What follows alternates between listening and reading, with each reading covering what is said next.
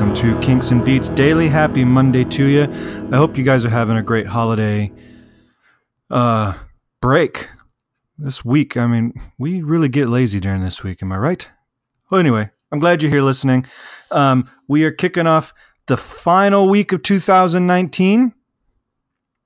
And we got some cool stuff lined up for this week and some cool stuff lined up for the future. So I thank you all for downloading and listening.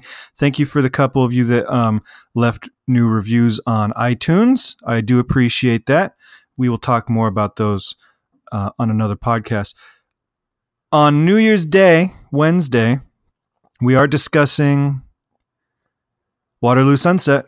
And I know that song means a lot to people. So if you'd like to get involved in that episode, or any episode, give me a call 925 494 1739 or email me at kinksandbeats at herohabit.com. Today we are talking about jukebox music, which was released February 12, 1977 on the Kinks Sleepwalker LP. Um, and it was also released as a single June 3rd, 1977, backed with Sleepless Nights in the UK and Life Goes On in the US. Life Goes On maybe my favorite song on this album.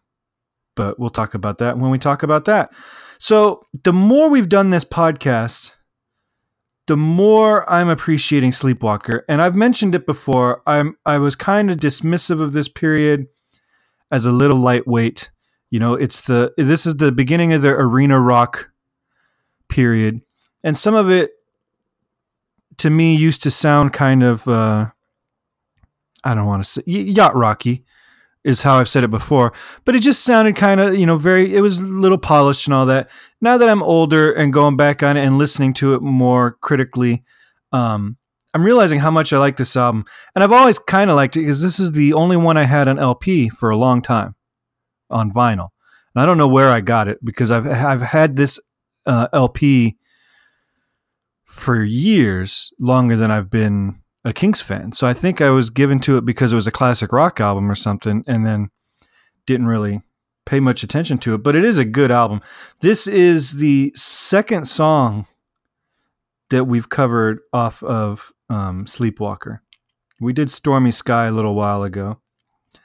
And if you want, uh, on Friday, instead of doing the weekly um, updates that I've been doing, what I'm going to start doing is uh, on Friday, I'm going to post this new post I've got that's got all the albums separated and all the track listings. And you can go through and see if they're black, we haven't covered it yet. If they're red, we have, and you can click on it and listen to those episodes. So if you're just joining us now, we're 57 episodes in. Um, and and that number is growing quickly when we're doing five a week. So you can go to herohabit.com and check out this little uh, chart I've got and see exactly which songs were covered and, and listen to them directly from that page. So I'm looking at it right now because it's just about done. And this is only the second song from Sleepwalker we've done, which is surprising to me because I do really like this album. Rolling Stone magazine called Jukebox Music the best song on this album. And from a musical standpoint, they might be right. I do like Life Goes On a little bit better, I think. Um, just as a personal taste, but musically they might be right on this one. This is a very classic, classic rock song. And to this point, we hadn't gotten a lot of classic, classic rock song. If you would have told me this was the band Free, um, I would have believed you. You know, it, it has a very classic 1970s rock and roll sound. It's beautifully produced. My only complaint about the production is that maybe the drums could have been mixed or recorded a little bit different. The snare seems buried to me in some way. And this song feels like it should have a little bit more bass activity. But listening to it, um, listen to Dalton's, John Dalton's bass work on this song. Exceptional bass work. And he doesn't always get the credit he deserves for being such a good bass player. Because a lot of times the stuff um, that he plays does not require him to be super flashy. It just requires him to be an anchor.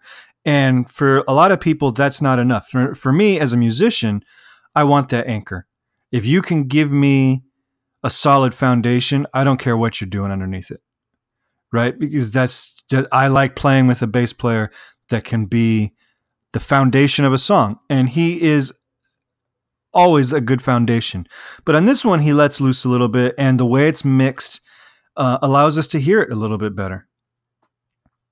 And uh, he does some fantastic bass lines on this. Uh, this was some of his final work with the band. He left um, before the recording of this album was finished. He left the band um, to stay home with his family and get off the road, and um, because he said that he wasn't making enough money. So this is like a good farewell statement to him. Uh, but it's good stuff. I would listen to that. The guitar work is great. There's some good stuff in there. It's it's a little bit um it's basic blues based guitar rock. You do this thing um where you play the chord and then you play a fourth above it as a as a fill, not as an actual chord change. So I'm going A to D there. But I'm never really, I'm still, I've never really changed from an A chord, right? And you hear it in the blues.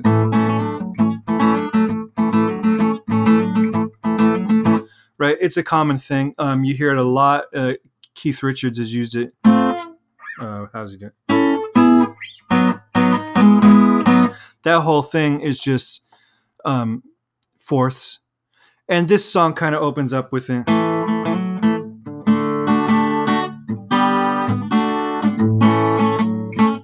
right? Uh, it's it's great. I love the guitar tone on it. But what's really interesting about this song musically, structurally, is that he's grounding it in the key of A. Every verse starts with A, the chorus starts on A.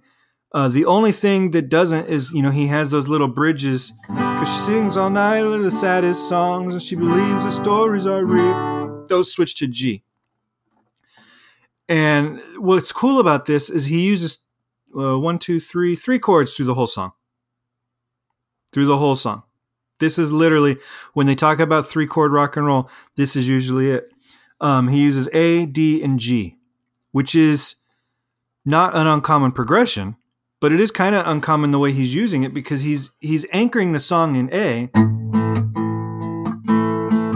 but he's playing chords in the key of D. D's one, G's the four, A's the five. He's playing the tonic, subdominant, and dominant in the key of D, but he's not anchoring the song in D. And the way he's using the G chord is is almost like a secondary dominant. So he's using.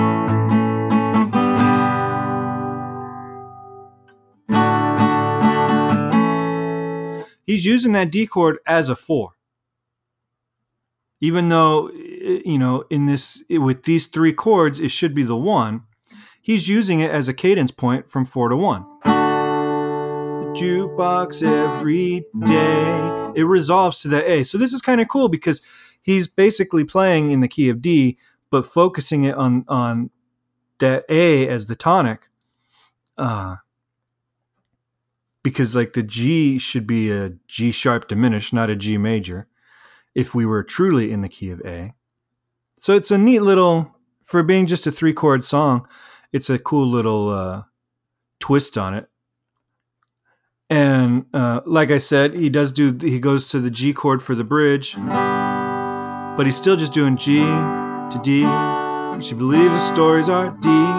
She lets the music D dictate the way she feels. Right, and then there, when he, when he gets to, she lets the music dictate the way she feels. That A chord feels like it should be a dominant that we go back to to the to the root, to the D chord, because the bridge is oftentimes on a four. G is the four of D, and then we end on that A chord. She lets the music know the way she feels. Right? It feels like it should go to that D, but he doesn't. He keeps it. It's only music, only jukebox music. Goes right back to the A. So it's an interesting way to construct a three chord song. and it kind of surprised me. Um, for for Ray, who's written some very complicated chord patterns, there's uh, not really a seventh chord in here anywhere, and there's nothing more. I mean, it's literally just three chords. This is not hyperbolic uh, talk on my part. It's just A, D, and G. So that's kind of cool.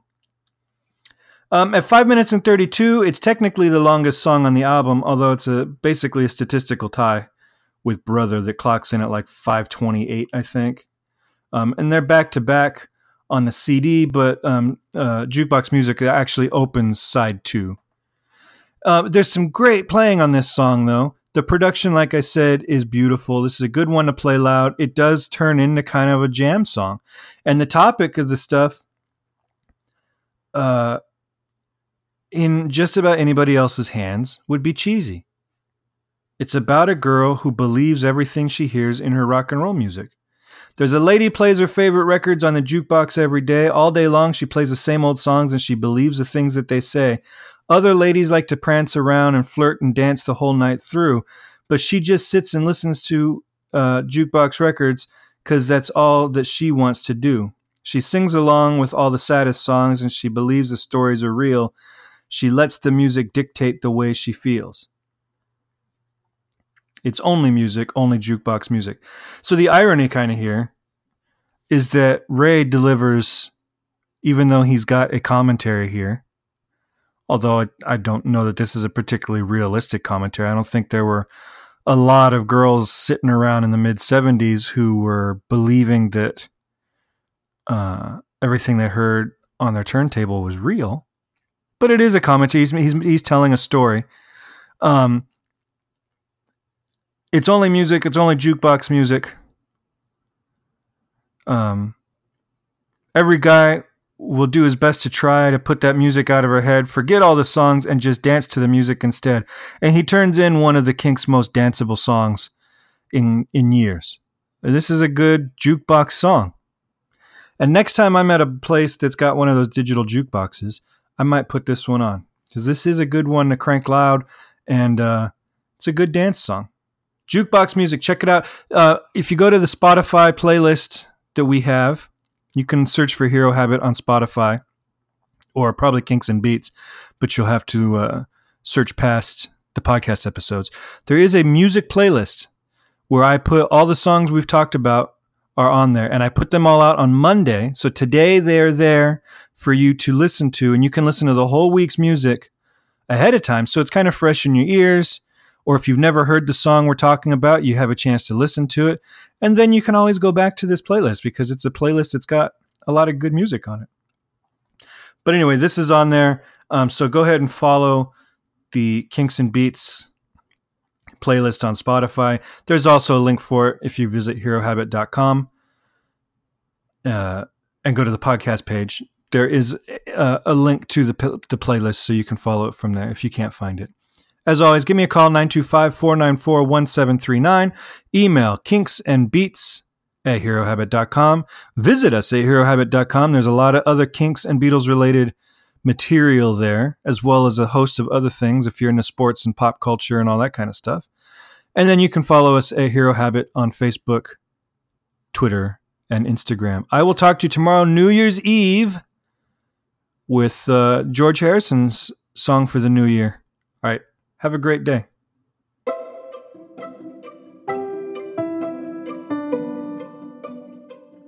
This podcast is presented by the Hero Habit Podcast Network. Swing by HeroHabit.com today to comment on this episode and poke around our growing database of sports and pop culture news, reviews, and collectibles. HeroHabit.com. Collect your heroes.